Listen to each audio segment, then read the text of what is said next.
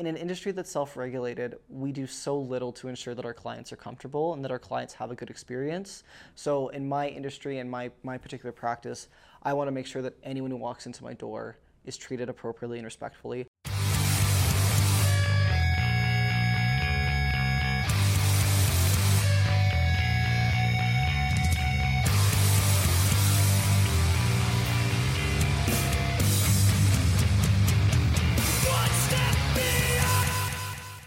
Hey everyone, welcome back to the show. Today's guest is someone that I'm super excited to talk to and to talk about their industry and what they do in it. It's something that's near and dear to my heart, but also I think the way that we can talk about it today is going to be really interesting based on the type of shop that uh, he works at and all of the things that led to their journey. Sebastian, welcome to the show. Thank you so much. I'm very excited to be here. So for the uninitiated, for people who don't know, who are you and what do you do? Uh, my name is Sebastian Murray. Um, I'm a tattoo artist out of Lethbridge, Alberta. I do tattoo between Lethbridge and Calgary. I am a very loud and proud transgender queer person from Southern Alberta, and I like to use a lot of my experiences into taking like an intersectional approach into my career and into my art practice. All right, let's start with what you do today, like your career, how you've built it up. I'm real interested in your thoughts on gatekeeping because I know you and Monica discussed that quite a bit. Yeah. And then as we get into the conversation, we'll talk about like growing up in, uh, in I guess Lethbridge would be Southern Alberta, right? More Definitely. more south than here. So yeah. More Southern Alberta. Uh, we'll talk about that, your experiences, and then uh, how you found your path. Cool. Sounds good. All right. So uh, tell us about your tattooing practice today. So my practice is something that I've been thinking about since I was a kid. I wanted to tattoo since I was probably like seven or eight years old. I don't really know where I got that into my head, but uh, it's something I've been wanting to do since I was a kid. So a lot of my practice, I feel like I've been thinking about since I was thinking about the last twenty years. So my practice is one that I like, that, that encompasses my entire life, I should say. Um, tattooing is my life. Um, my big things right now that I'm focusing on are trying to bring out more specific flash designs that are more incongruent to the direction I want to go. Um, so a lot more neo-trad, a lot more full color. Um, that being said, I genuinely enjoy tattooing anything and everything. Again, I wanted to tattoo since I was a kid, so I'm definitely one of those artists that will say no to very, very little um, because I just love tattooing. Like, I just love the entire, the, the, the entire experience for me as an artist is just so fulfilling. Previous to tattooing, you've always been involved in art since yes, you were very young. Very but much so. What was the transition point from doing any other kind of art oh. to actually getting into tattooing? So getting into the industry is, a, is is probably one of the hardest parts, truth be told, of the career. I would, well, maybe in the first five years or so, but getting into the industry because it's self-governed. So like the industry governs itself. So to get in, you have to like know the right people, talk to the right people, and just be able to network yourself appropriately. And and that idea of what it means to be appropriate is so different now than what it meant to be five, ten, twenty years ago. My thing was when I uh, got out of art school, I bartended for a long time, just trying to, you know, save up some money, trying to build up my uh, portfolio of drawings, and then trying to get tattooed to try to build those connections and those relationships. Um, luckily, a group, one of my best friends started coming into the bar I used to work at, and him and I became really, really close. And he kind of got me into a shop that I was able to kind of weasel my way into, but it got my foot in the door, it got me some clientele, it got me some practical experience. So when other options were given to me to move to another shop that was more, I guess, congruent into the direction I wanted to go, I was able to make the leap. Yeah, ever since then, I've been on my own and just trying to hustle and, yeah, just keep building my career, building my clientele, my technicality and experience. So, so around your style specifically, I, I heard a few different, like I heard neo, neo-trad and full color. So what can you tell us about your style and how you've developed it? When I was first starting tattooing, I wanted to draw stuff to like fit the direction of the art style I wanted, whereas now I feel like I'm more interested in investing into what it means to be a, like a neo-trad artist specifically. So like what that means in terms of like design practices, like line weight, um, imagery used, color palettes, like what is the history of this particular art style and how are ways I can bring it into a more contemporary way that fits the way that I just naturally want to draw. So neo-trad obviously coming out of traditional, coming out of American traditional, stemming out of,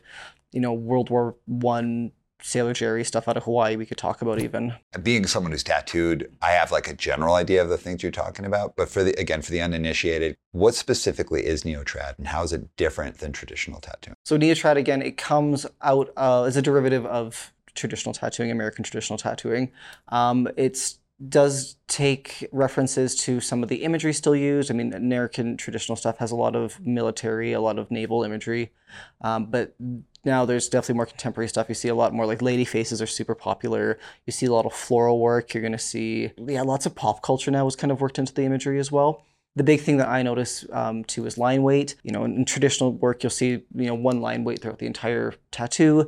Neotrad, you'll see maybe two to three to four different line weights. So you have thick lines. So, like, think of like a like a thick tip Sharpie versus like a fine tip Sharpie. So you'll see those kind of differing weights in the tattoo. Another big thing you also see is like the palettes. Um, some of the the color palettes from traditional tattooing are relatively simple.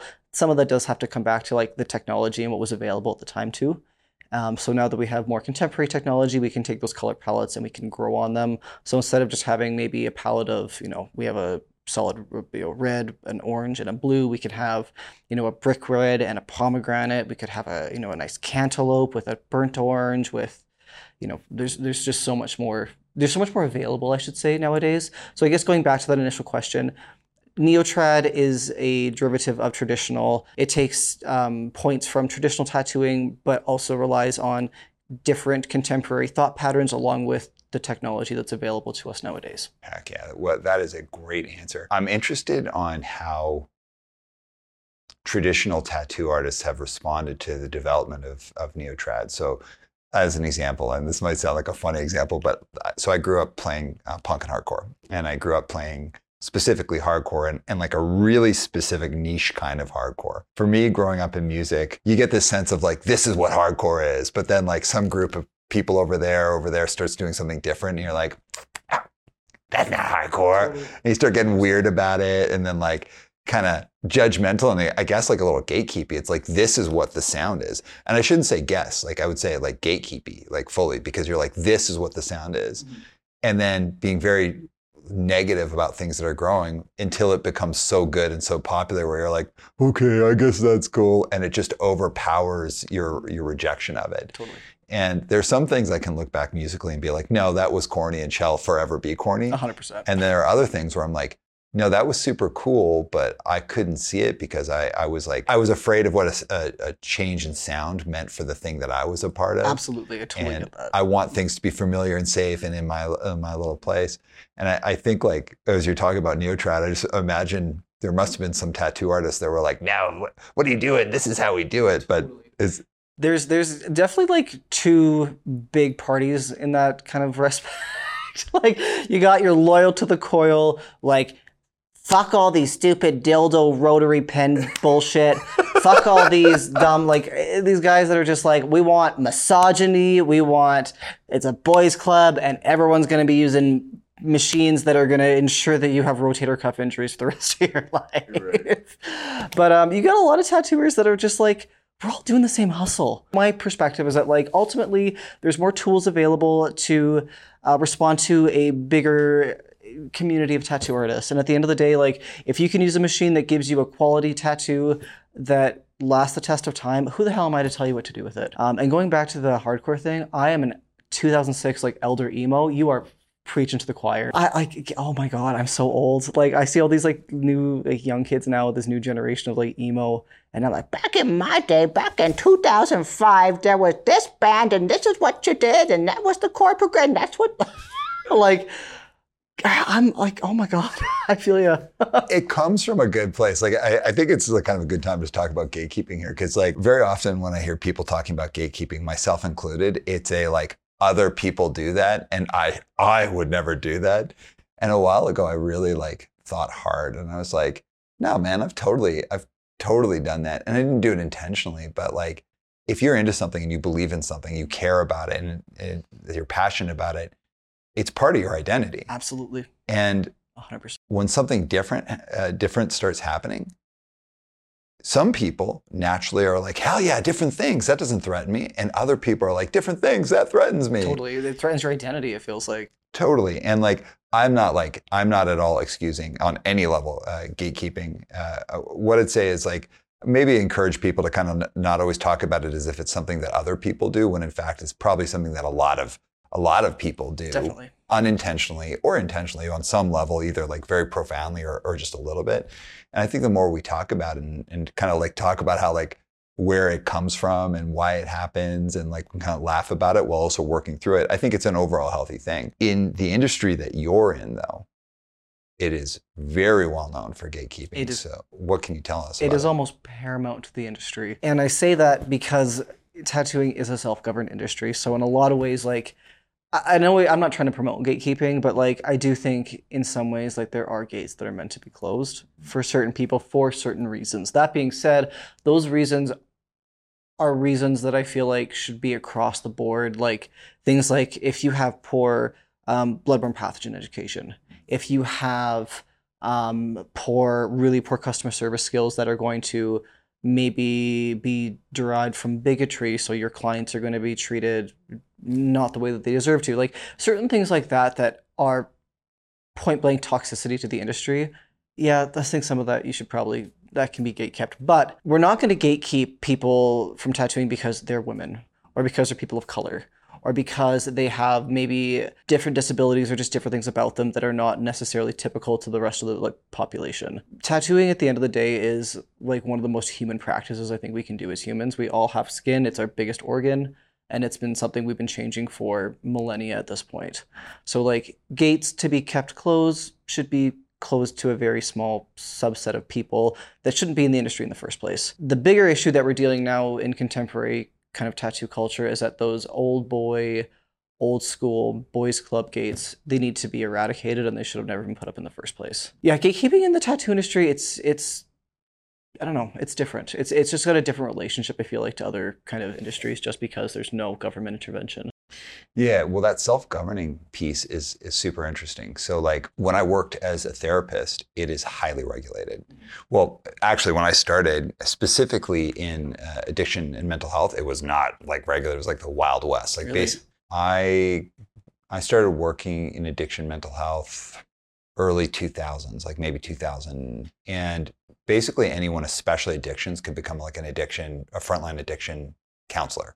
So not a frontline worker, which is really, really important work. Um, and the requirements for a frontline worker still today are, are quite like achievable from people from different, all sorts of different educational backgrounds. Uh, but when I became an addiction counselor, it was like pretty much like you just went to like a weekend course for a year and then you could do it. Oh my God. It was pretty wild. That's wild. And then it, it started ramping up, ramping up, ramping up. Um, it was actually quite a bit more strict in the States, although it was also chronically underpaid. In Canada, especially Western Canada, it was pretty low bar to get in. And then now it's like, you know, to be in a, do like proper therapy, uh, therapeutic practice, um, and to not like, to be able to like really be in that seat, you have to have a master's level. And some people have been like grandfathered in uh, on that, but it's like, you have to have a master's level. And I don't think because someone has a master's level, that means they're a good therapist or good with people or anything like that. But it's a very, very regulated industry.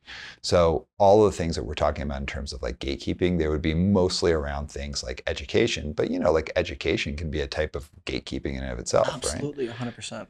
And I've met many very talented helpers who um, could be of great service to people, uh, and also like amazing uh, people who could do fantastic therapy. It's just they either couldn't afford education, um, they just didn't thrive in a, a formal education environment. Um, they were they had family commitments, they just couldn't manage it, like whatever it is, and they weren't able to do that. So there's like, even in the formal world, there's like a level of gatekeeping, but in the world that I'm in now, which is coaching, it's like, man, there's no regulation. Like any person could just be like, I'm a, I'm a coach. Do you think some of that has to do with like social media and that like, it's just like, it's just like available to people, like the opportunity to like, yeah, like it's a catch twenty-two there almost, right? Like, yeah, like I love the idea that people can, I, I like helping people. So I love that people can help. Um, but when you said like some gates should be closed, like at least a little bit, like if you are positioning yourself as someone who can help people, but you don't have the skill to do it, you have the intent and the will and the desire, but you actually aren't skilled at it, you should not do it, no matter if you like to do it. And I would imagine that would be the same with tattooing. Yeah, one hundred percent. Like it's... It's something that like you don't know if you're going to be good at it until you do it. Uh. So right, so like there's artists that can pick it up, you know, relatively quick. They're, you know, they're proficient, they're quick learners, but like that could be skills and things that they've learned from past experiences in their lives too. So like it's it's kind of hard to say. Like I, I've seen my friends and other artists that have taken on apprentices that have been like, you know what, this ain't gonna work. Like six months in, a year in, like the, the, the skill set just isn't there. The intent could be there, the drive could be there. And that's the killer. That's the worst part, is when you gotta say no to someone that really, really wants to. But at the end of the day, um, that finished tattoo on that client is so much more important than your thoughts and opinions, point blank, period. Well, and that like basic skill level of being able to do something, like as an example, I'm, I cannot draw at all. So like I could fundamentally not tattoo, uh, but I could be adjacent to the culture. I, totally. You know, if you cared, you could do something. You can one hundred percent be involved in the industry without having to do the actual like thing of the, like think about how many people are involved in the music industry. Mm-hmm. Like it's not just musicians. There is a plethora of people behind the scenes that are just as involved that are not in the direct creation of music. Another big thing that's changed the industry is just like it's so much more available with social media and with the internet. Like back in the old days, like how in the hell were you going to get supplies if you didn't know where to get, because you had to build your own supplies. Like you had to build your needles, you had to build your machines. Like nowadays you can buy everything pre-made on Amazon. Like you could buy an entire setup for your, you know, your a hypothetical setup for your your tattoo station from Amazon for less than like two hundred bucks. And you just need a business license from your city and you could be a tattoo artist on Monday. Is that a good thing or a bad thing? It's a catch twenty-two. It's a catch twenty-two. Like when I'm low on supplies and I'm like, oh shit, I need to order some gloves. Amazon, thank you, Mister Bezos. Boop, they'll be here tomorrow. It's great for me. But when it's like a couple, like I I had a talk at a school recently, uh, like a high school, and the teacher was like, can you please get it into these kids' head that like, don't buy your little Dragon Hawk machines on Amazon for one hundred fifty bucks, and you and your friends are like tattooing each other like in the school bathroom. Oh my God, we can't do that because like, it's available to people, but like the work to like do it properly hasn't been done. So like, we have all these issues nowadays with like these artists that are like, again, just opening up shop without having to do any of like the critical training. Part of that, going back to gatekeeping, is like, how the hell do you get an apprenticeship in twenty twenty-three? Yeah, yeah. Like, the industry is shifting and changing and growing in some elements, but some parts are not growing as fast. And um, yeah, it's just it's it's just changing the whole dynamic of the industry. Well, let's talk about apprenticeship, but also like you had mentioned you had an apprenticeship, and without mentioning the shop or names, uh, let's talk about apprenticeship in general, but let's start with your, your first experience. Mm-hmm. I dreamed of having this apprenticeship since I was a kid. Like I had in my head, like what it was gonna be, like this whole thing. And um, I got into the shop, I had to like bully my way in basically, which like is pretty standard, like whatever. Um, so I started off for probably like six months to a year of just like working on the weekends or during the days, like working the front, so taking appointments, taking deposits, cleaning the shop, general kind of bitch work, which is normal. That's what you should be doing. So yeah, so I did, you know, a few months of that or whatever, and then I was able to get the opportunity to start being as an official apprentice. I wasn't tattooing at that point, and was so excited because I'm like, yep, I did it, we're going. And then within less than a month, I had a machine in my hand and I had clients. What the fuck? Yeah. That is so not how the ship is supposed to be ran. Um, so basically, it, it turned out that this shop is, it's an apprentice factory in, in the city. It's well known. They just take on apprentices. I was one of those kids that was able to learn relatively quickly. So I had clients relatively quickly. And it was more about, let's get these butts in these chairs and let's get some money made. And there was just no integrity across the board. So like, I wanted to learn coil machines, for example, what I use nowadays. Um, because I started with like the little wand machines, which again are fine, pretty standard nowadays. And my mentor told me straight to my face that they were a waste of fucking time and not to ask him again. Mm. And I'm like, what? Like machine building and machine maintenance used to be such an integral part of the apprenticeship, but nowadays it's just it's just totally different.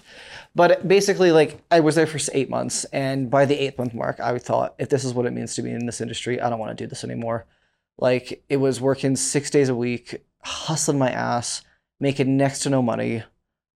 And I'm like, why am I working this full-time job without getting the proper training? And then luckily enough, um, there was another shop in the city, the one that I work at now in Lethbridge, that um, there was an artist at that shop that I was at that had dipped probably about a year later, and I had known her. And she'd been tattooing this point for like seven years. And so they let me join their shop kind of as like a min- pseudo apprentice. Um, so they were able to show me the shit that I was not taught at the other place and let me grow independently, but also let, they also were very, very helpful in guiding me with questions that I had. So in a nutshell, I just, I finally got the opportunity to get into a shop. It was not what I wanted it to be.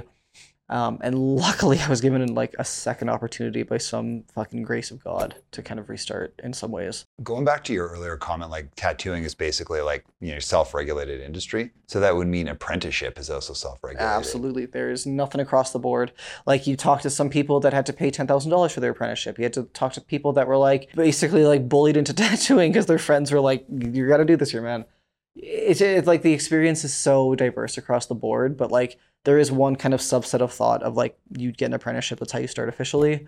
Um, because nowadays you see things like tattoo schools and tattoo classes, which are like causing such a fucking headache in the industry.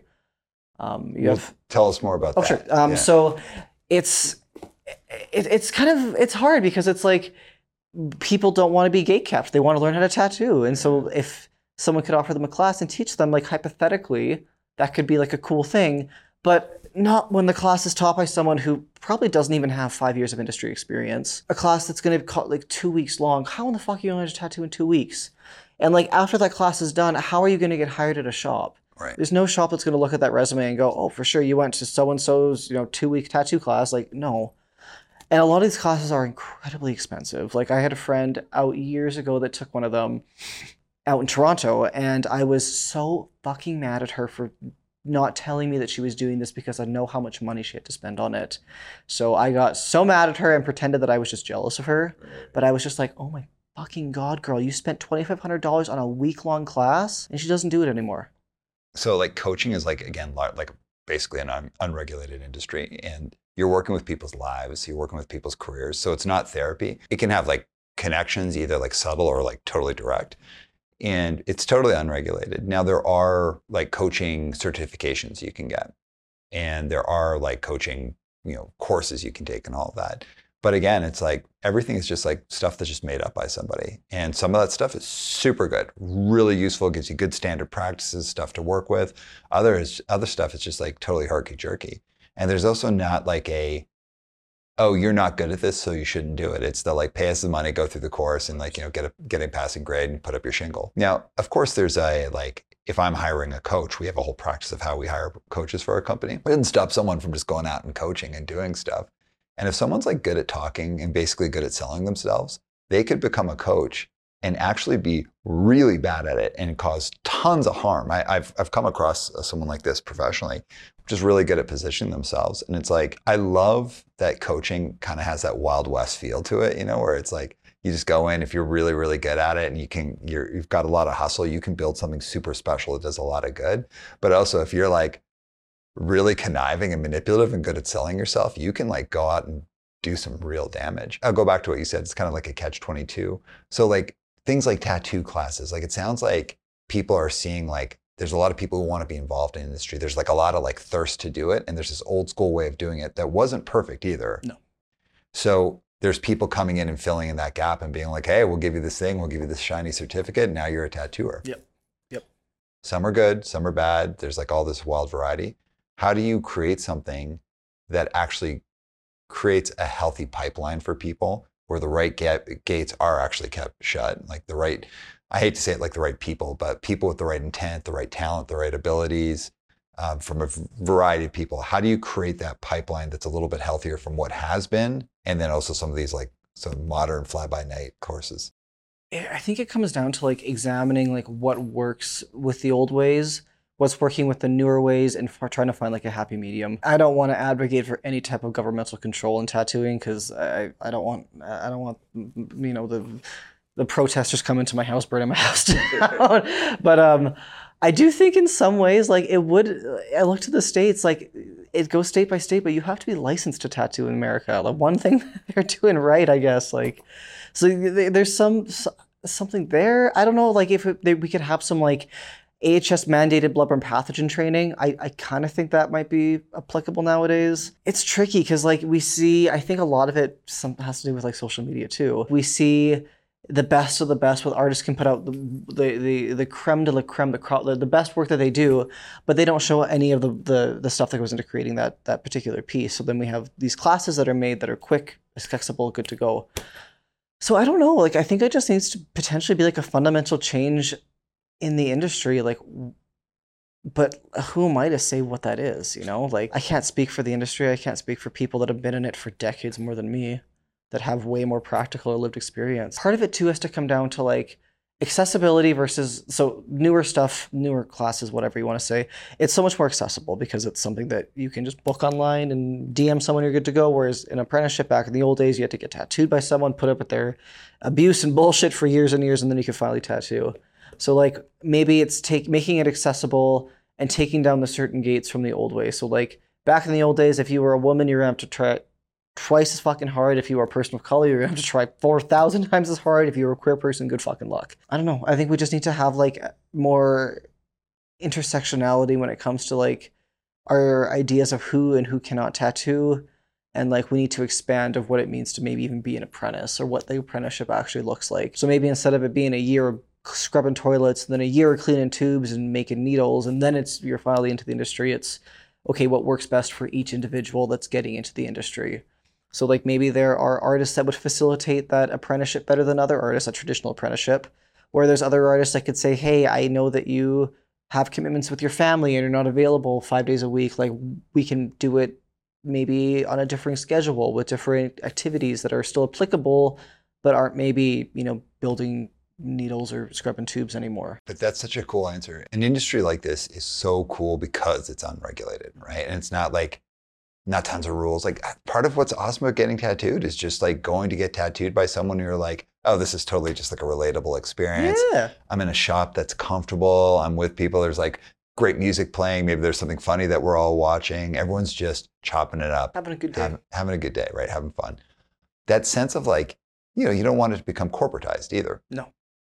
But how do you get a group of people globally at this point, uh, at this point to be like, hey, you know what? This is really how we should look about creating like a pipeline of talent and creating that space of like true intersectionality. Like, how do we do that? And I don't think you can do it. And I love what you said is like, listen, how do I speak for a whole industry? I always refer back to hardcore. It's like when someone says to me, like, that's what hardcore is about. I'm like, that's what hardcore is about to you. Totally. How you grew up, where you're at, what kind of hardcore you like, all of that kind of stuff. Hardcore is like, like such an indefinable thing. Oh, absolutely. Like, I think that's so applicable to tattooing, even like what it means to be like hardcore in Southern Alberta, Canada. What does it mean to be hardcore as a woman in South Korea? What does it mean to be in these certain subcultures in different parts of the world with different lived experiences? And I think that's super applicable to tattooing. Like, I think in North America, we have such a Western like idea of what it means to like be in tattooing, and we are the, you know, antithesis of what it means to be in this industry. And it's like, we don't fucking know shit. Like, we don't know goddamn nothing comparatively if we're talking historically here as well. Yeah, I think in tattooing, the, the best thing we can do is like acknowledge that and go back to like, we're all doing the same hustle. We all at the end of the day want to create beautiful artwork that our clients love, that will continue our legacy for longer than we ever can. So yeah, I don't know. I think it's an ego check too at the end of the day. Maybe that's the big thing, is we just need an ego check as tattoo artists. Well, totally. And that ego check is like, whether it's professionally or creatively or music or subculture, whatever, that ego check of like, well, who am I to speak for everyone? But what can I do in my world? And let's talk about your world and uh, what you're doing, the shop you work at, and how you're going about creating that real sense of like belonging for, for people. So what's the shop that you work at now? Um, so in Calgary, I work at a shop called Blackbird Electric Tattoo. And in Lethbridge, I work at a shop called Black Magic Collective. Both shops have a very similar, they both have a very similar culture that I am wanting to build in my own career. So in Lethbridge, the shop is, it's a collective, so it's actually divided physically down the wall or down the middle with a wall. Um, half of it's um, tattooing, half of it's hairstyling. The owners are best friends. One's a tattoo artist, one's a hairstylist. They just wanted to work together. So they were like, fuck it, let's open our own shop space together. Um, so it's fabulous. Like, it's owned by women. They're both queer women. Um, and it's just a wonderfully inclusive space. Like, it's completely accessible by like wheelchair. We, there's no steps. We have with tons of retail space available for local vendors to come in and put their stuff up. Um, where we have a very inclusive policy that anyone who walks in gets treated the exact same. Being a space owned by women and, you know, lots of queer people in there, we have such an interesting and diverse uh, like range of clientele to come in there. You know, anywhere from, you know, older women that just want to come in and get their weekly blowout with their little cur- uh, curlers to, you know, lots of young trans people to you know, your kind of quote unquote rig pigs. Like it's it's kind of a wonderful environment we have in there, because we have, you walk into the space and it is acknowledgement that there is absolutely no fucking bullshit here at all. It is a space where there's no judgments, there's no this or that. There, uh, it's just, you're here, you're loved, you're supported, and you're gonna have the best experience possible. And that same kind of culture is definitely here in Calgary too. Um, Carrie, she has she runs a fucking awesome show. Like, she's so good. Um, it's owned by, you know, Carrie's been tattooing for like twenty years. It's it's such a good space, um, because there's just, there's no avenue for bigotry. There's no avenue for there to be any type of of negativity. So we have, again, a beautifully diverse range of clientele to come in there. Um, but we provide things like, if you need blankets and pillows, like, that's so wild to me to say out loud, that there's some shots where you go into there and you kind of, you can't even get a fucking blanket if you're cold. We ensure that we have like snacks available, that there's water available. If you um, don't want to listen to music, I've got, you know, headphones and earplugs you can put in if you don't want to listen to the sound. Like, we do things in an effort to make the client comfortable that haven't been kind of across the board for a majority of this industry's kind of longevity in North America, at least. And it's wild to me to even say that out loud, because I'm just thinking about the, like, in an industry that's self-regulated, we do so little to ensure that our clients are comfortable and that our clients have a good experience. So in my industry and my my particular practice, I want to make sure that anyone who walks into my door is treated appropriately and respectfully. A lot of my clientele are queer people, and I tattoo predominantly women, and a lot of those people have had really fucking bad experiences in other tattoo shops. So I feel like it's my job and my duty to change that mindset, to change that that experience, to know that, like, you can walk into a tattoo shop and it doesn't have to be, you know, a bunch of gross old white cis men staring at your tits the entire fucking appointment because you have a dumb artist that made you take your shirt off to get a wrist tattoo. Yeah, yeah. There's a lot I want to unpack there. I do want to give a shout out to Carrie. Um, do you know the story of how we got introduced? No. Um, we asked Carrie to to be on the podcast, and Carrie said, "Hey, listen, I get a lot of uh, I get a lot of opportunity to interview. I've been very fortunate. Like, uh, being in the position I am, I'm in, people want to talk to me about stuff." And there's a whole generation of artists who come from backgrounds who are queer, trans, uh, people of color, who aren't getting those kinds of opportunities. So I'm gonna, uh, kind, I'm gonna thankfully decline, but I want to, I want to suggest two people. Carrie is like, like, she's everything this industry needs. She's, Isn't that so cool? Like, fuck, like, and she would never, she would never say that. She would never ever tell Mason or that, like, no. Um, it stood out to me so much because, like, you know, there's like that. When someone asks you to speak on anything, like you spoke at a high school recently, totally, yep. It feels good. Yeah, you're being validated. You're like, ah, oh, someone, you know, someone else wants to hear my opinion. You're taking that feel-good moment where you're like, and you know, it's like, it, it's good to feel good, and it's great if you're being, if you're being identified as someone who's got something to say, but to be able to be like, hey, that feels good, thank you, and let's give other people a platform so they can share their ideas, they can inspire people, they can do those things. Like, that was a straight up like. One of the coolest moves that we've experienced in this podcast. And I'd say as a business person, I was like, yeah, that's what it's all about. Damn, I got a lot of respect for her. She, she's been tattooing me for a long time. I'm like a little like speechless, like, damn, I, I kind of thought she was like, oh yeah, like you should also like do this, like talk to them too, they're cool. We came back and we were like, well, let's interview everyone. Let's interview them and interview you. And then she was like, okay, great, but they go first. It's like, okay, we got it, you know, like. It's so it was cool. It was a really, I want to give a shout out to that. Yeah, Carrie is great. Like, she's definitely one of those people that can, like, she acknowledges her privilege and acknowledges like the opportunities opportunities that she has, but also stands for absolutely fucking no more negativity, no more nonsense in this industry. And being a queer person under her, like, it just feels really safe and really, really fucking sick to, like, know that you're gonna walk into work and, like, if someone wants to call me a fucking tranny to my face, that I can uh, the, before I can even turn around and look at them, Carrie's gonna be like curb stomping them. Yeah, like, yeah. It's just it's it's cool. It's cool because, like, there's been so many trans tattoo artists before me, tons and tons and tons. But, like, why isn't that? Why isn't this lived experience everyone's lived experience? You know, like, yeah. Sorry. Well, let's let's go into that feeling of safe. So um, when you're talking about, and let's just kind of go globally at first, it's like, you know, most people have had like tough experiences in their lives, and people who get involved in the subculture of tattooing, some people are just into it because, like, hey, I want to get some nice tattoo, and there's nothing wrong with that at all.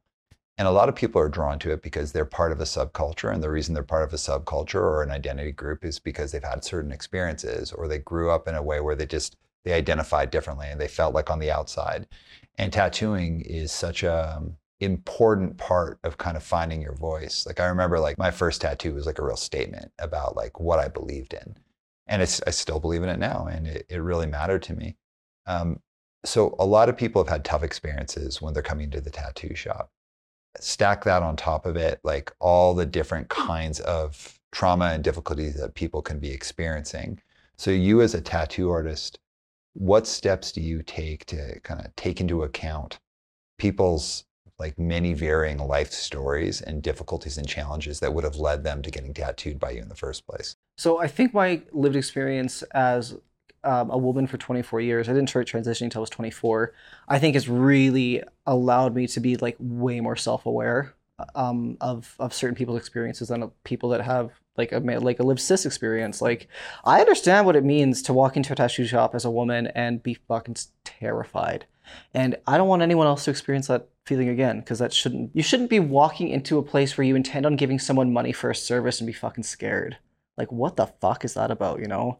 So like, I'm very cognizant that like, um, I ensure that like people are empowered to do what's best for them and their body. So like, I tell people like, bring the clothing that fits you. Like if you are uncomfortable, if we're doing a chest piece and I need to have your breasts shown, Um, let's ensure that we're scheduling maybe on a day where there's no one else there. Let's ensure that we have the proper um, like draping and shading around. We we have these prop up things you can put up to block views, or that we have the proper clothing even available at the shop. Like why why don't we have why don't tattoo shops have robes? Like that's something I talk about all the time. Like just a basic robe, like like a hairstyling robe that you can have your client wear inside out for a back piece, tied up, they're good to go.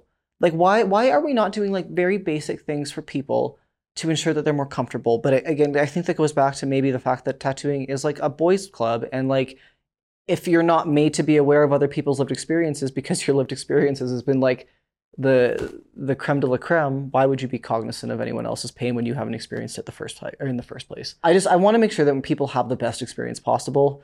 Um, I want to make sure that when trans people walk in, that they know that their pronouns are going to be respected, that they know that if anyone says anything to them or looks at them, that no, and I, it's just not going to be tolerated. Um, so yeah, I just, I want to make sure that, that I leave this industry better than, I leave it better than what it was when I came into it, and that I empower my clients to, to ensure that they have those experiences. Tattooing is so different than so many other uh, industries where people are literally in physical pain and they're revealing parts of their body, and you're there, you know, psychologically, physically, all of those things. It can be quite, quite taxing. Should tattoo artists take into, into account more than someone's basic like physical needs? Absolutely.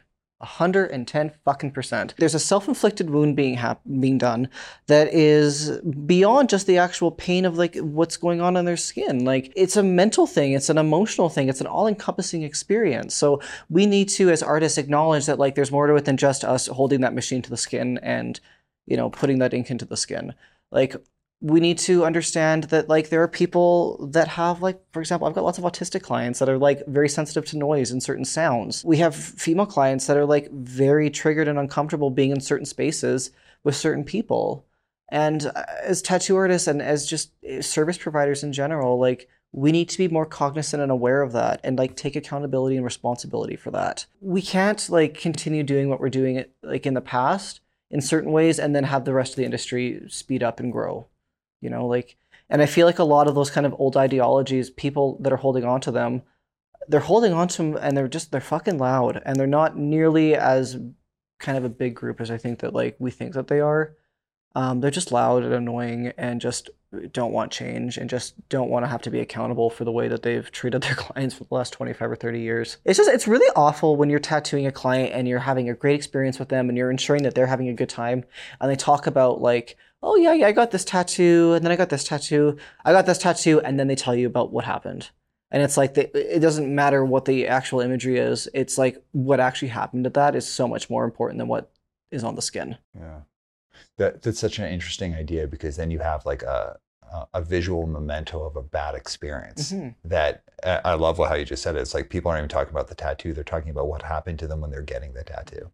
Totally. So in terms of like industry change, and again, I'm not asking you to speak for the whole industry. I know, I know that's um, daunting and, and challenging.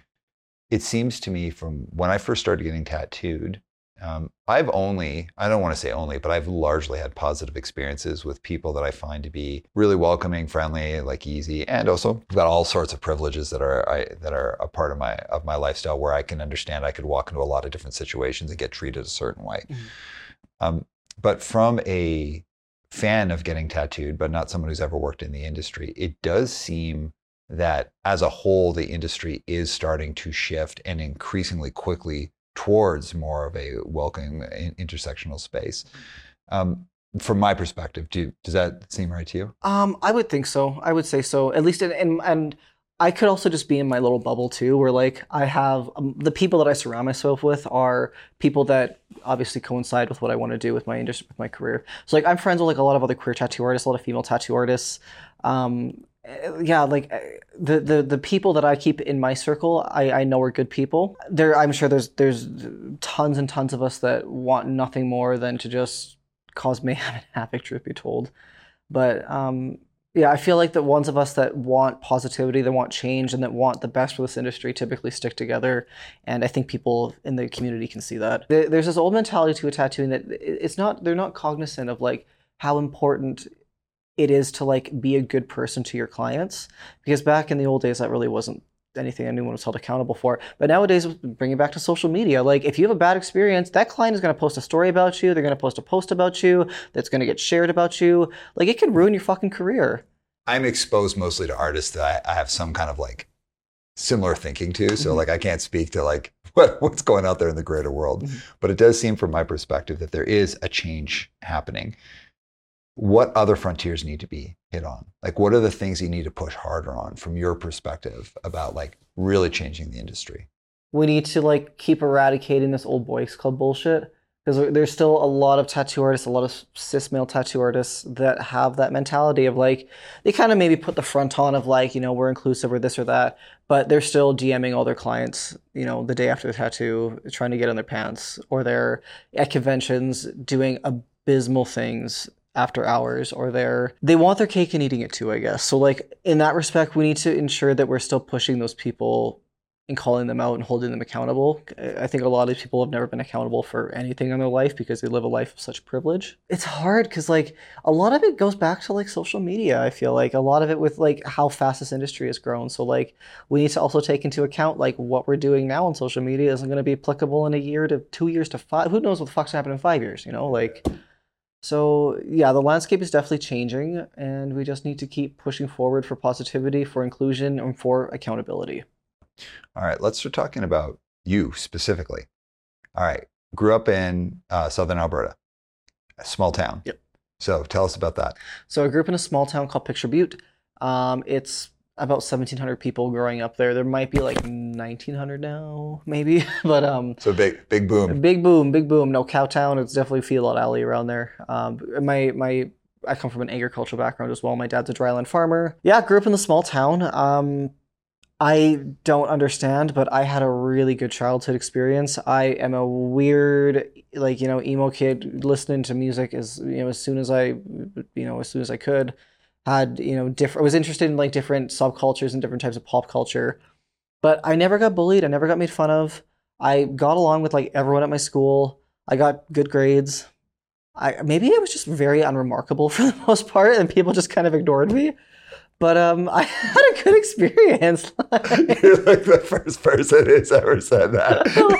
Like, I don't know, like maybe that's how people took me. And I'm like, whatever. I made sure that I like had very few self-esteem issues as an adult. Like I, I don't know. I just never. I there was only bullying that went on at our school, but like I just, why wasn't I the target of it? But yeah, yeah. Um, yeah like I grew up. Yeah, so I had a, I had a good high school experience. I like was kind of a boring kid. Like I worked all the time at a local gas station. I like played some sports as a kid. I was drawing all the time though. Like if I wasn't working, I was up in my room drawing, listening to The Black Parade on repeat, on repeat, on repeat. Um, so yeah, like I I just kept to myself and did my thing. And then when I uh, wanted to go to university, I went to the University of Lethbridge because they have a really, really good art program. Uh, their studio art program is really, really fabulous. So I went there, and that was that was so critical to becoming the person that I am nowadays. I met so many people. My core group of friends are all friends I met in university. The networking advantages that it gave me, my university experience was across the board really, really great as well. Um, so yeah, I uh, went to art school, did the art school thing, got out, worked for around five years or so, and then was finally able to get into the industry and build my career, and it'll be three years in July. When Monica did the pre-interview with me, with you, I saw something that made me laugh so hard. So first, let's start with like the beginning beginning though. So when did you first get introduced into anything about tattoos or tattoo culture? So I, I remember this like like it was yesterday. It was two thousand five. Um, I had went to H M V and I bought this C D. It was called Life on the Murder Scene, and it was a it was My Chemical Romance's like D V D diary of like their last album. Yeah. Um, and I remember watching it, and the vocalist Gerard Way, he was the first person I ever heard talk about going to art school and talk about queer culture, because he talked about, he's like, I used to go to art school in drag because it was really funny. And I still think that that particular D V D and that band are so critical to the person I am today. So like I remember watching that, it was like maybe like an hour and a half long. So him talking about um, art school, queer drag culture, and then the guitarist Frank Iero talked about tattooing, because he was like this little short little shithead, and he was like, I got a scorpion on my throat the second we started the band, so I could not get a normal job. And I was like, I'm fucking doing that too. And within about six months of tattooing, I got my entire throat blasted. My mama was not happy, but um, yeah, and that's, that's yeah. So My Chemical Romance and that D V D diary, I guess, is really what got me into it. Um, I th- I think as a kid, like the reason that I've always been so empowered and have never really tolerated any bullshit was that like, as a kid, like I got to watch like my idols, like tell me that what I wanted to do was, was right and was valid. So yeah, just finding supports, I guess, via music that are integral to me is growing my interest in kind of figuring out what the fuck I was as an adult. Yeah, and that's one of those things that I, I see a lot on the show, and I hope I hope people hear, whether you're into punk or not into punk or emo or hardcore or whatever it is. It's like the power of just a bunch of people getting together who can play barely barely play their instruments. Hardly. Hardly play their instruments. Creating something, even if it's just a local demo, you do not know how that's going to change so many people's lives. Just community as a whole, like finding a group of other fucking nerds that just you jive with, like it can be just integral to like becoming the person that you want to be. Music is so, going back to music, it's it's so it's so interesting like how vital music is to like so many different subsects of our life, and how wow. influential it is. Like I still like I remember like my first C D I ever listened to was my older sister. She gave me Yellow Card's Ocean Avenue, and that was the first C D I ever li- I think I still have it, actually, truth be told. And like sitting on my bed and like listening and like going through the album artwork and like following the lyrics on the little album artwork, like yeah, back in the old days. Wow. I okay. Um, bringing it back to tattooing though, because we could talk, we could nerd out on music. Bring it back to tattooing though. Like these are the three things that I started, I was laughing at when I was reading it, and not laughing in a negative way, where I was like, this is my age speaking, where I was like, oh, that was the audience for, for this thing, tattoo shows. So that was like a big gateway for you, right? Totally, yeah. Oh my God, like I remember watching Miami Ink and seeing Kat Von D, which like we could, oh, we could talk about that. But seeing her and like, holy shit, like, because back then it was pre-transition, right? Like seeing a tattooed woman and being like, holy shit, like these guys I have in my ear are telling me that I that I, what I want to do is cool, and now I'm seeing it on T V. Like the power of representation. Yeah, yeah. And now, I mean, it's so different nowadays, but like that was so big, and seeing like, okay, my parents might be telling me that like this is dumb and stupid, but like that, that that's not lying to me, you know? Which which of the tattoo shows was your favorite? Which was the most impactful? Oh, L A Ink. The the, the dumb Kat Von D show. Her making that High Voltage tattoo shop, like she was really, really influential to me as a kid. Like just seeing like an empowered female tattoo artist. Um, I think my opinion of her has obviously changed since then, but that was really, really big. That was actually really, really big. Seeing someone on television who looked like me. We were both very tall, had long dark hair. You know, this or that. Um, yeah. I loved the show. So I watched I watched Miami Ink, and for me I was already getting tattooed at that point. So it's like when I say who's the audience, I'm like, I didn't even think what the audience would be like for a younger generation. Um, I loved Miami Ink. I was like, it's so bad, but so good. Well, and there's there's people with like hardcore connections in there. So I was always like, that's so cool. That guy's in there. That guy's friends with Hatebreed. Like, I'd just be like, I loved it. You know, everything's got to have a storyline. So I'd be like, oh, oh, oh the storyline. Oh, it's it, like, wa- yeah, it's wild. Like, I remember on L A Ink, like, Mother, My Chemical Romance guitarist Frank Iero, he got tattooed, and the whole story, like at one point she's late and he's like stalking their like back room with sodas and helping the front girl with appointments. I'm like, what the hell? What the fuck is this going on in here with this television shit? But yeah, it's yeah. Thinking back, I haven't thought about that for years now, but like how influential that was, maybe more on me than I'm co- even cognizantly aware of as a kid. It, it was like I. I... I think it was totally cool. Shout out to Dan Smith. Uh, love you. For, Dan is a friend of the show. Great, great person. I've uh, seen him live, and he, he's he, his music is so good. He's such a such a cool dude. Uh, Dan is wonderful. Wife Scully's wonderful. Uh, that whole crew of people down there runs a great shop. Great bands. Um, is he still? Is it the Dear and Departed? Is he still? Or is that? Uh, is that no, he's project? doing a band called Sharp Shock now, and they are sick. Really, really good. Uh, shout out to Dan. Um, but those shows were a huge thing for you. So you've got, um, you get the shows, you're seeing those, you've got My Chemical Romance. Tell us about writing the essay to your parents.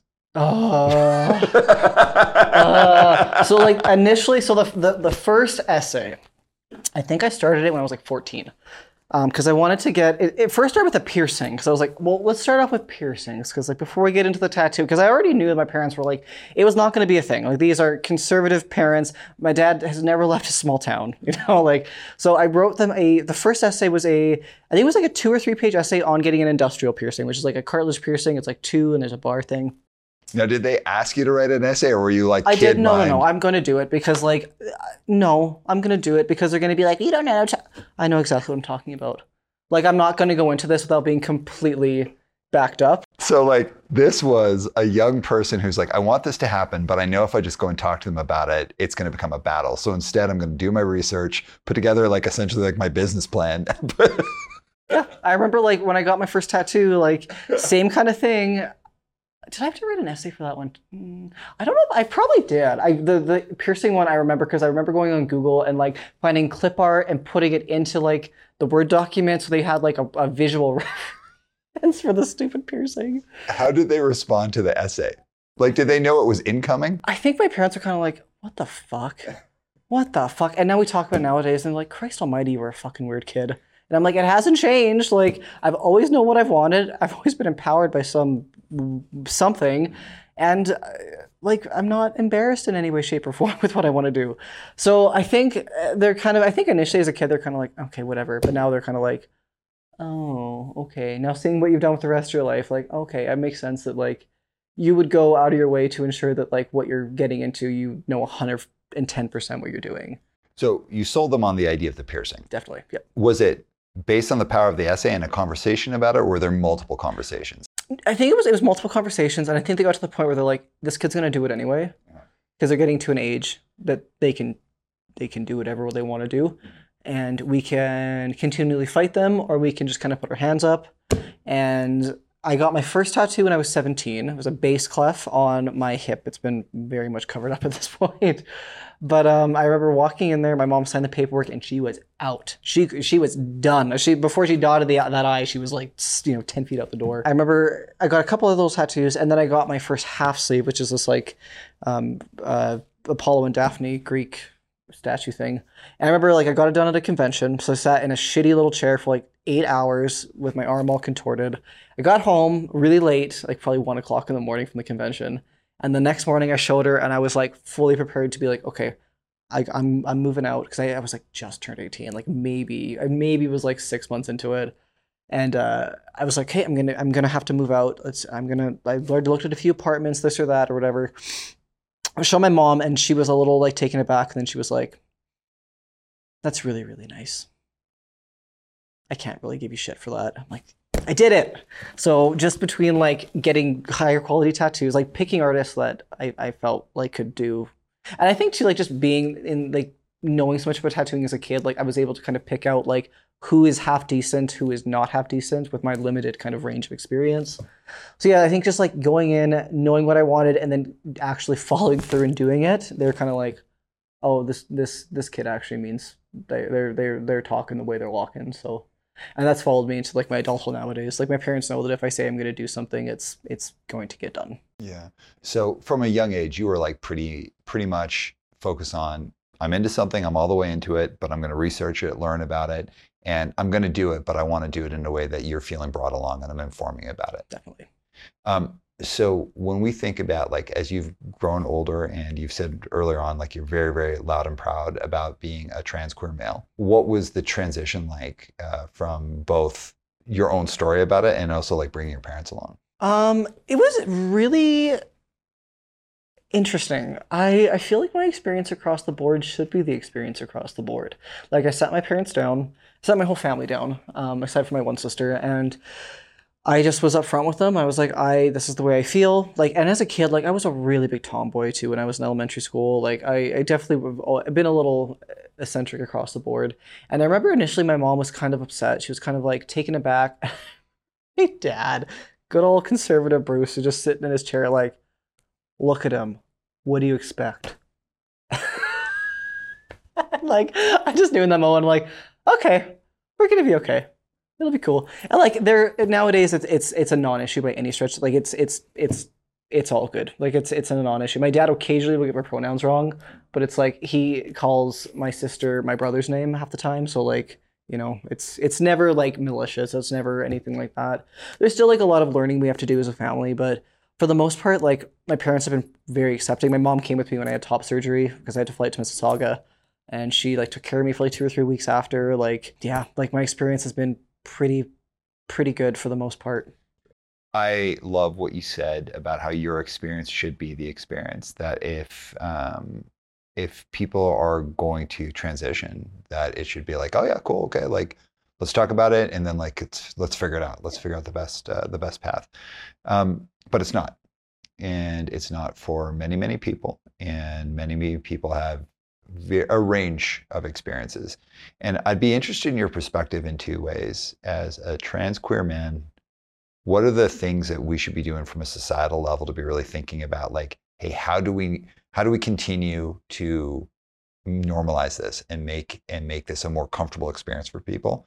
And also from being someone within an industry that is has got a lot of beautiful tradition and also some challenging tra- tradition, how do we make that um, more approachable and accepting uh, for people of all different kinds of backgrounds? I feel like I give a really interesting perspective there because in transit, my transition is very different from a lot of people. Like I went from being a woman to now being a six foot tall cis-passing white guy.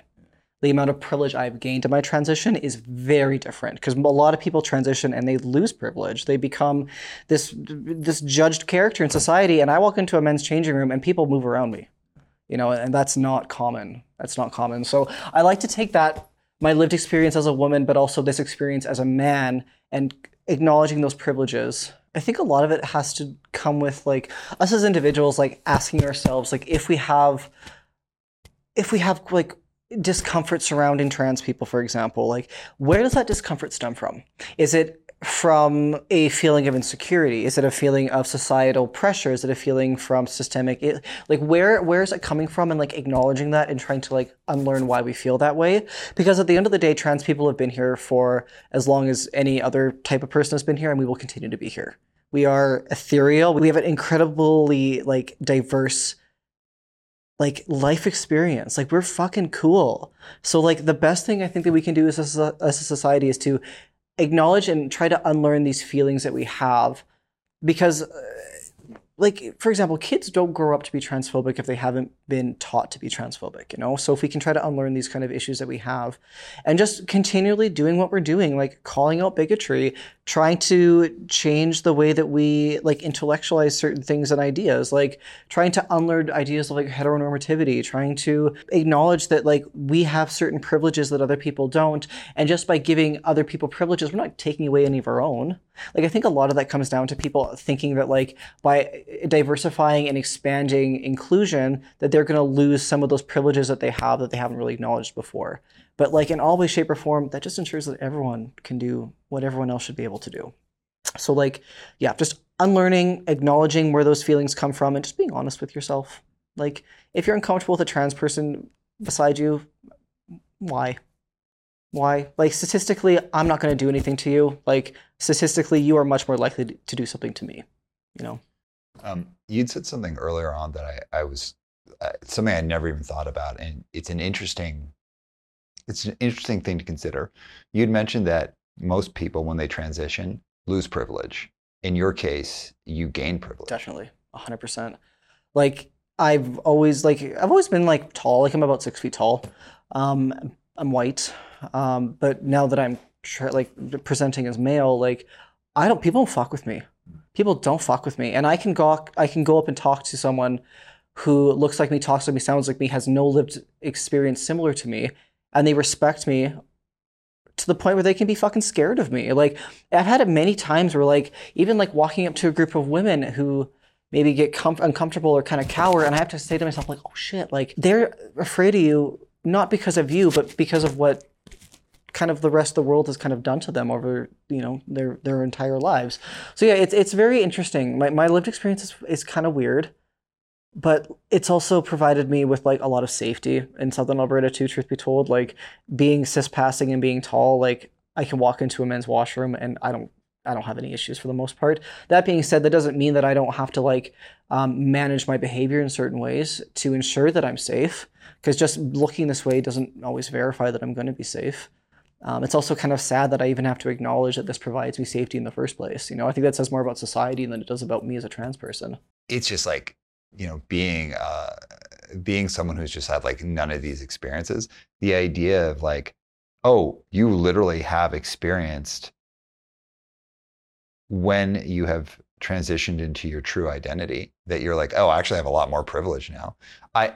It's like for someone like uh, who's got my life experience, it's like, oh, that makes so much sense. But also it's like, I would literally never have considered considered that before. Is that something you've had to manage? Yeah, it's because uh, talking with other trans people too, like in their lived experiences, like I have a lot of trans feminine friends and like listening to them like talk about like they have to like hold their piss for like ten hours a day sometimes because it's just not safe for them to use a, a public washroom, or like that they need to like, in, they can't shop in public because if they're even perceived as male and they're shopping in women's clothing, someone's going to say something to them, or that like they can't date for the fear that like they'll be fucking killed.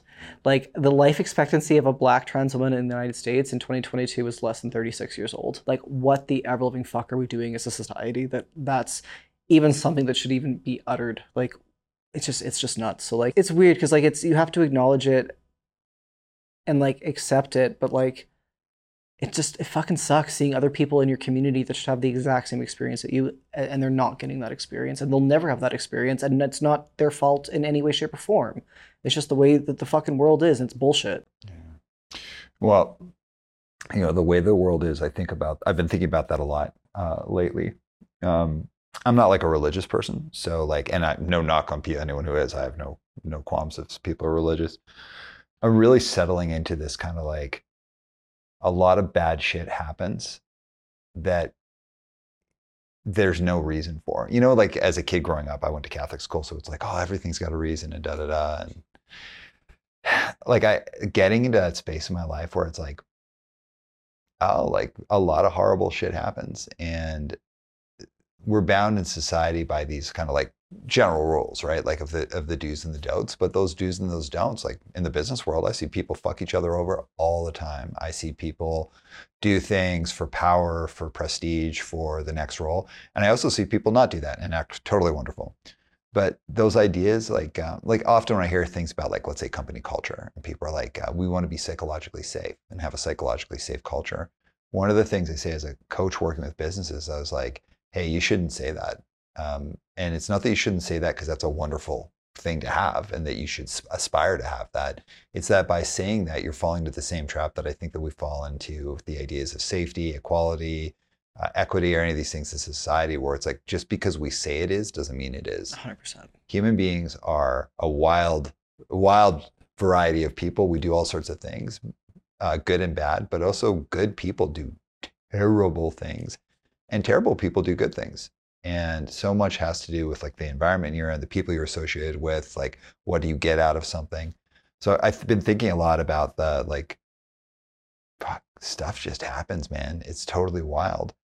And So going back to that psychological safety thing, what I've encouraged companies to be thinking about is to not say we're going to be a psychologically safe workspace, period, like stamp, because how can you promise that when you have a revolving group of people coming in and out Absolutely. Of a workplace, they all have different backgrounds. What I encourage people to say is we aspire to be a psychologically safe place more often than not. So like if we think of like from a scorecard, let's say from a starting point, we're going to aspire to be psychologically safe minimum seventy percent of the time, and that's like a hard B. But then the thirty percent we're not, we're not saying that's okay, but we anticipate things are going to happen in the world, pe- people are going to do things, but in that thirty percent, we have the skills to identify that something's happened. We have the network and uh, communication that people can tell us when something's happened and they feel safe. And then we have the ability to quickly act to rectify things. And so we can't promise things will be psychologically safe one hundred percent of the time, but we can start at seventy percent of the time. And in that thirty percent where things can happen, we're going to know it, we're going to notice it, we're going to be told about it, and we're going to act very, very quickly. And if businesses, and I'd say kind of like largely in society, if we could get into that mindset, then it's not seventy thirty, then it's maybe seventy-five twenty-five, maybe it's eighty twenty, then they, the, the scorecard goes up. I worry when people speak about absolutes, like we are going to be this or we're going to be that, because there's so much of like a free pass then that's like, oh, well, well, when we're not that, it's because that one person over there is like not good. It's like, well, that one person you caught that one time is a problem, but they're not the problem. And it's not weeding people out. It's about saying like, how good are we at, at being good and decent? And that's hard. It's hard to be a good and decent person. Totally. Absolutely. Like the diversity of man is like probably our best and worst quality, one hundred percent. So yeah. And I, I'm right there with you. Like I'm, I really don't fuck with toxic positivity or whatever. Like there's nuances in life that we don't have control over. There's subjectivity. There's con- there's so many things that we don't have control over that like, there's nothing wrong. I, I, maybe people just get afraid that they have to acknowledge that in the first place, that like there's things that we don't have control over in this world and in, in our own lives and lived experiences. But if we can acknowledge that and put certain safety nets and practices in place, we can ensure that like we minimize that. And that, like you said, like if it happens, we have like the proper structures and, and stuff put in place to ensure that we can rectify whatever happens. Like it's the idea of like begging for forgiveness is easier than asking for permission. Let's like just do what you need to do. Be honest with yourself, I guess. That honesty with the self, like um, kind of growing up in punk and hardcore, uh, and then also having been a therapist, I had this like, I'm a good person, you know, like I would see things through the scope of like, I'm a good person, so therefore everything I do is good, which means that anytime I was doing something shitty, I was like, well, it's for a good reason. And the reason I, I would bring myself up here as a, as a conversation piece is like, I, I try not to talk too much about other people, like in terms of this is what other people are like, this is what I know I'm like. And when I think about things that make me scared or uncomfortable, change in society or change in the way I view things, so much of it comes down to like, I'm not a good person just because I say I'm a good person. And I'm not a good person because of what my job is or what I put in my body or any of those things. From my perspective, I'm a good person because I wrestle deeply with the things that make me afraid and nervous and uncomfortable and that I shy away from, and that I really try to do my best as best as I can, but also when I fuck up, as I inevitably will, that I can I can catch myself and, and kind of rectify and, and make amends. And it's if it's hard for one person, like from a societal level, like that's a wild ass ride. Absolutely. I'm right there with you. Like I have these conversations with my parents all the time. Like we have, we're, obviously like the generational difference is very, is big. Like they're in their mid sixties and it's, I, I don't know. I feel like I have this huge issue with like emotional maturity with them and just this ability for like that generation to like acknowledge, and I can't talk about the whole generation, I should say, but like, they're just an inability to acknowledge that like shitty shit happens and like, you don't have to be afraid of it. And I, I always ask myself, is this just like the shoot, shovel, shut up generation? Is this like the don't ask, don't tell generation? The we won't acknowledge our feelings. We won't work through our feelings because we don't have the ability or the time to do with, to deal with our feelings, you know, being their parents coming from war times and whatnot. And now we have a generation that does have the time to experience those feelings and work through those feelings. And growing up, my parents were always like, they were very much like, do you, empowering you, fuck other people, do what's going to be best for you. And now that we're doing that, and those people are now our employers, for example, or our parents, they're going, whoa, whoa, whoa you, you can do that, but not when it makes me uncomfortable. Yeah. So like, yeah, it's it's very interesting. Well, I love what you just said about the generational struggle too, because like, you know, like, I, I mean, I've I've heard this said about like the generation that I'm part of. It's like, well, there there were no wars that we that there were no Great Depressions. There were no this or that. So like your generation, you kind of just like figure out whatever you wanted to do. And it was almost this like, well, of course you can have these struggles because you don't have like real struggles like war or poverty or, or this or that. And then in modern, like, you know, kind of like our young generations now, it's like, oh, why is everyone so complex and they're so in their feelings? It's like, you know, it's because they don't have war. They're all being indulgent. It's like, well, maybe that's a good thing. Maybe it's like, maybe we've gotten to a place where people can spend more time figuring out what it means to be a human being in a really complex world and working on making space for that, which is really fucking hard. Like it's it's scary. It's a scary conversation. It's a hard conversation to have with yourself. Like to look yourself in the mirror and be like, fuck, I really fucked up that, like, or working through your own kind of subset of issues. And I mean, I think part of that has to intersect with like our, you know, the, the mass mental health crisis we're having as like a whole society, generation, whatever you want to say too. Like we have the time to like unpack and explore these complex issues where our parents didn't. Like I know my parents definitely didn't. Like listening to the way that they grew up, like my dad, he got shipped up to boarding school in Victoria when he was a kid and got the fucking shit kicked out of him daily, emotionally, physically, and mentally. His boys will be boys. And nowadays it's boys will be boys. And I have to tell him, like, boys will be boys. Like boys don't cry, but men fucking do. Like we don't shy away from that shit anymore. Like there's nothing masculine, there's nothing more inherently manly compressing those feelings and not sorry, compressing those feelings and not working through them.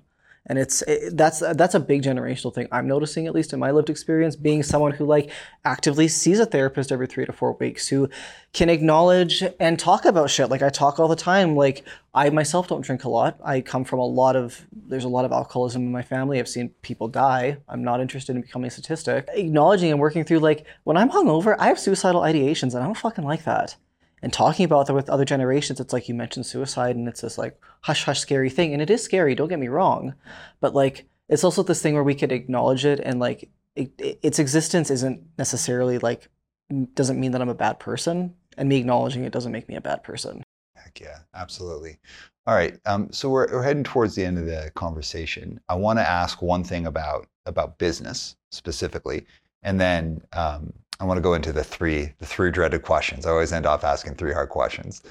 Um, from a business perspective, you know, like if we're talking about intersectionality, to me it makes sense. Like from a business perspective, it just means that more people feel comfortable getting tattooed and come in and get tattooed. So the industry is like booming, right? What do you think, from your perspective, what you see just in your own worldview, what are some of those barriers to truly becoming more of an intersectional industry? So from the individual perspective, as a tattoo artist, examining um, your own kind of thoughts and practices, like if you have maybe predominantly like a, a predominantly like male clientele, like are you asking yourself like, am I doing everything I can to ensure that I can provide intersectionality to those clients that maybe don't fit this um, narrative that I, I'm, I'm tattooing right now, um, acknowledging and, and working through kind of those like thoughts and feelings, I guess. Like basic examples would be like, if you are a shop owner, like do you have a Sharps container in your bathroom to provide that for people that have, you know, diabetes or other type of medical conditions that require Sharps?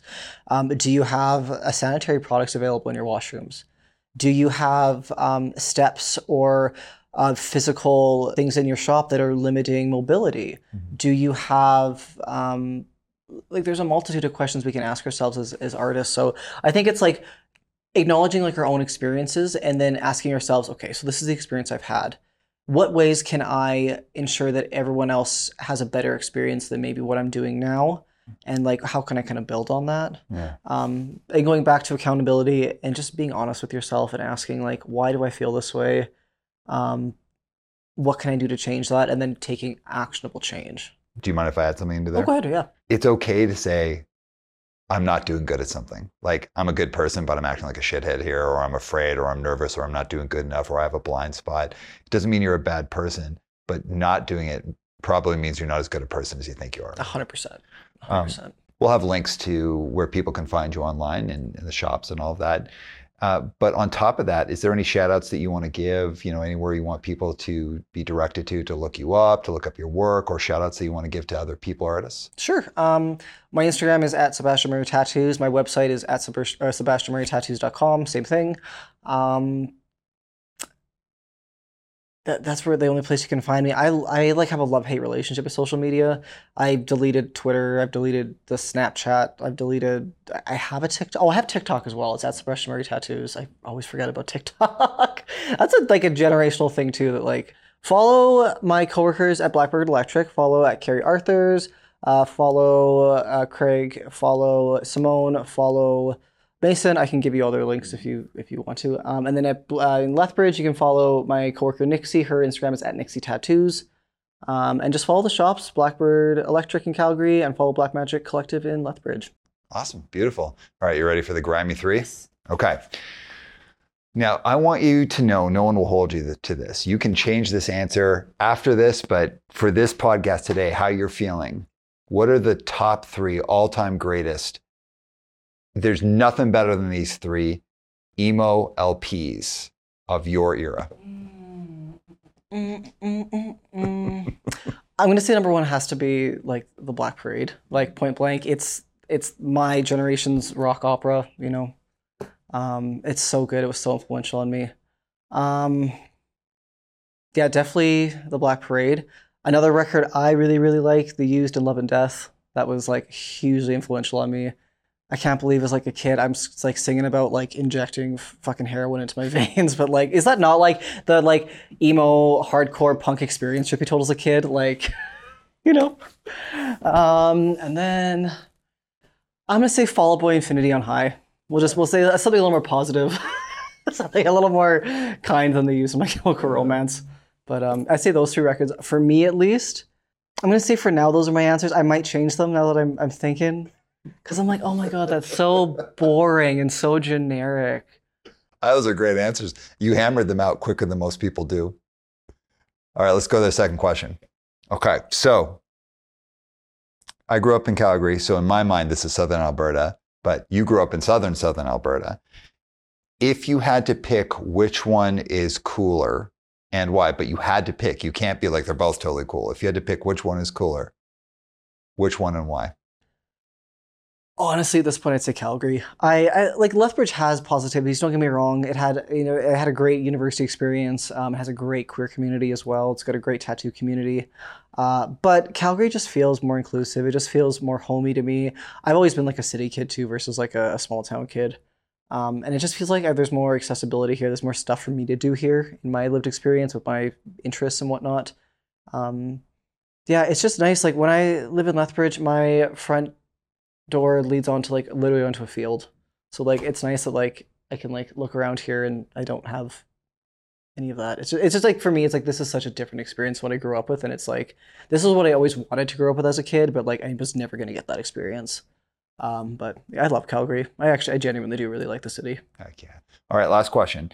Um, in your journey as a tattoo artist, what's one thing that you've learned about yourself that you were surprised to learn? And really liked, like you were like, I really felt good that I've learned this about myself, and I didn't know it before I started this journey. Just how I'm, I'm how fucking right I was as a kid that this is all I ever wanted to do. Like getting into this, I'm like, oh my God, like this is it. This is all I want to do, and I was right. And every person who told me as a kid, like you're gonna grow out of that, fuck you. No, I didn't.